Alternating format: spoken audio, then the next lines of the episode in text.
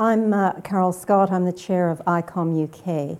And ICOM UK is part of a, a very large family of museums. ICOM is the International Council of Museums, and it has um, member countries in 117 countries. It has 31 professional standing committees, and it has about 300,000 members. So it's a very, very large, um, you know, global sort of organization which works internationally and also works with, with ICOMOS on some projects.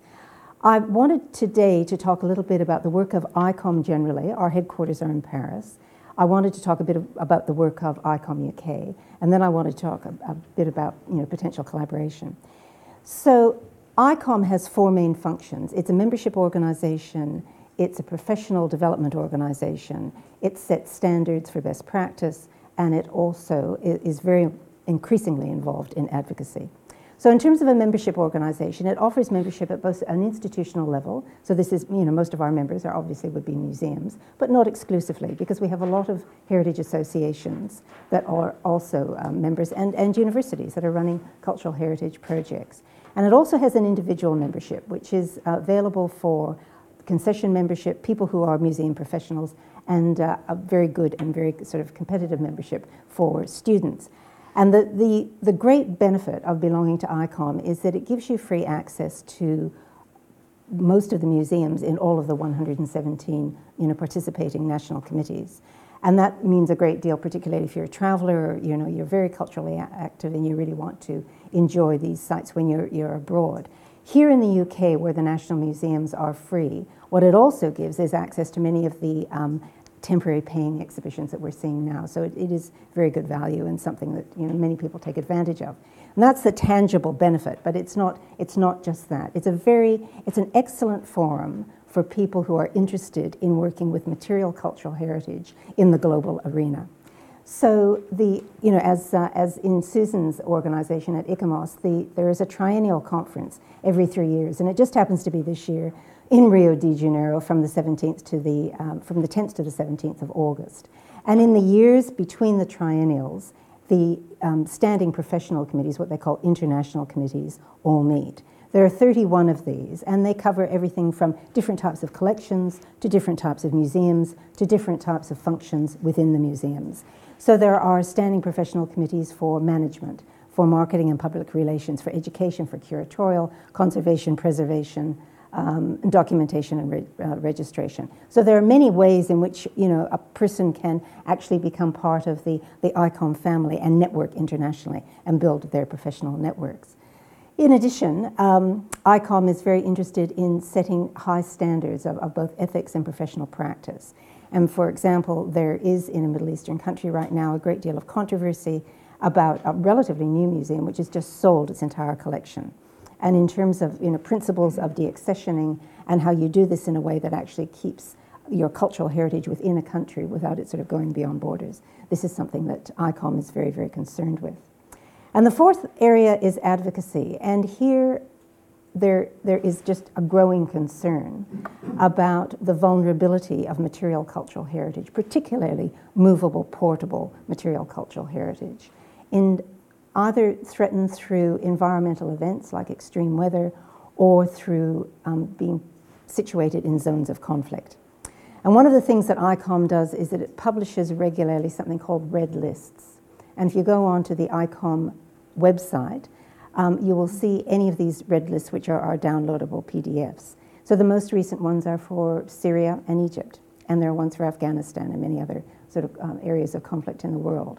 These red lists identify material culture which has been identified as being looted and which there is concern about um, passing over boundaries and being illegally traded. And they're used by the police and customs officials sort of, you know, quite extensively. So those, those are the kind of four areas in which ICOM works internationally. And in terms of, of our national organization, our whole model is about partnership. At the moment, in fact, on Monday, we are running a one day conference on working internationally. And this is a, a, partnership that we're running with the British Museum and the National Museum Directors Council, excuse me. and it's, it, it, it's interesting because I think British museums have, are, have a developing interest in this area and quite a good track record. But it was, it's been really heightened by the presence of the Olympics, you know, last summer. And so, you know, as the, the world came to London and, you know, other associated regions for the Olympics, there's, there's a great deal of interest now in British museums going out.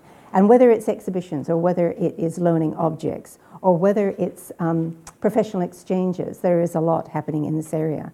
And I have to say, we advertised this at the beginning of January and sold 60% of the tickets within a week of advertising it. So there's, there's a great interest. And we're looking at models of working, we're looking at how you integrate this within your strategic plans and how you can do it in sort of economically feasible way during this, these times of fiscal constraint.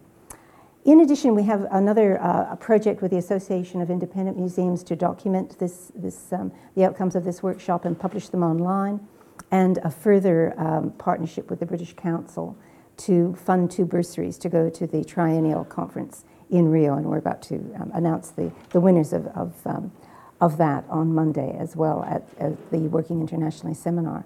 And then the fourth area, which is, is quite interesting and is more perhaps aligned to what we're talking about here tonight, is, is the Blue Shield. Now, the Blue Shield is a program of ICOM which has been set up to look particularly at um, material cultural heritage, which is under threat, initially because of, of um, zones of conflict, and increasingly, what they've encompassed now is environmental threat.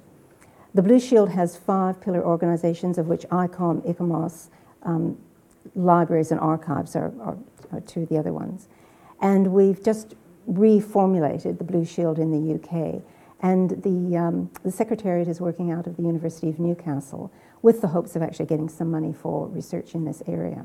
I must say that this, this is something which interests us immensely. Part of our program is really to address our members' needs, but the other part is to really address these much larger international concerns.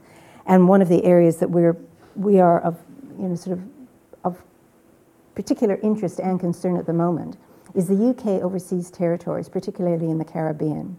So this is Bermuda, the Virgin Islands, Cayman Islands, Montserrat, Anguilla, which have experienced really very severe um, environmental events, know, particularly in the last five to six years, and where their material cultural heritage is under considerable threat. And part of the difficulty is just the professional development in knowing how to manage this. So there's a tremendous need here to run a program of uh, disaster preparedness and risk management. And we have you know, some plans for that, which we would be very interested in, in sharing with you. And I think the possibility for a project or a program in this area is something that we would you know, see as a starting point. Thank you.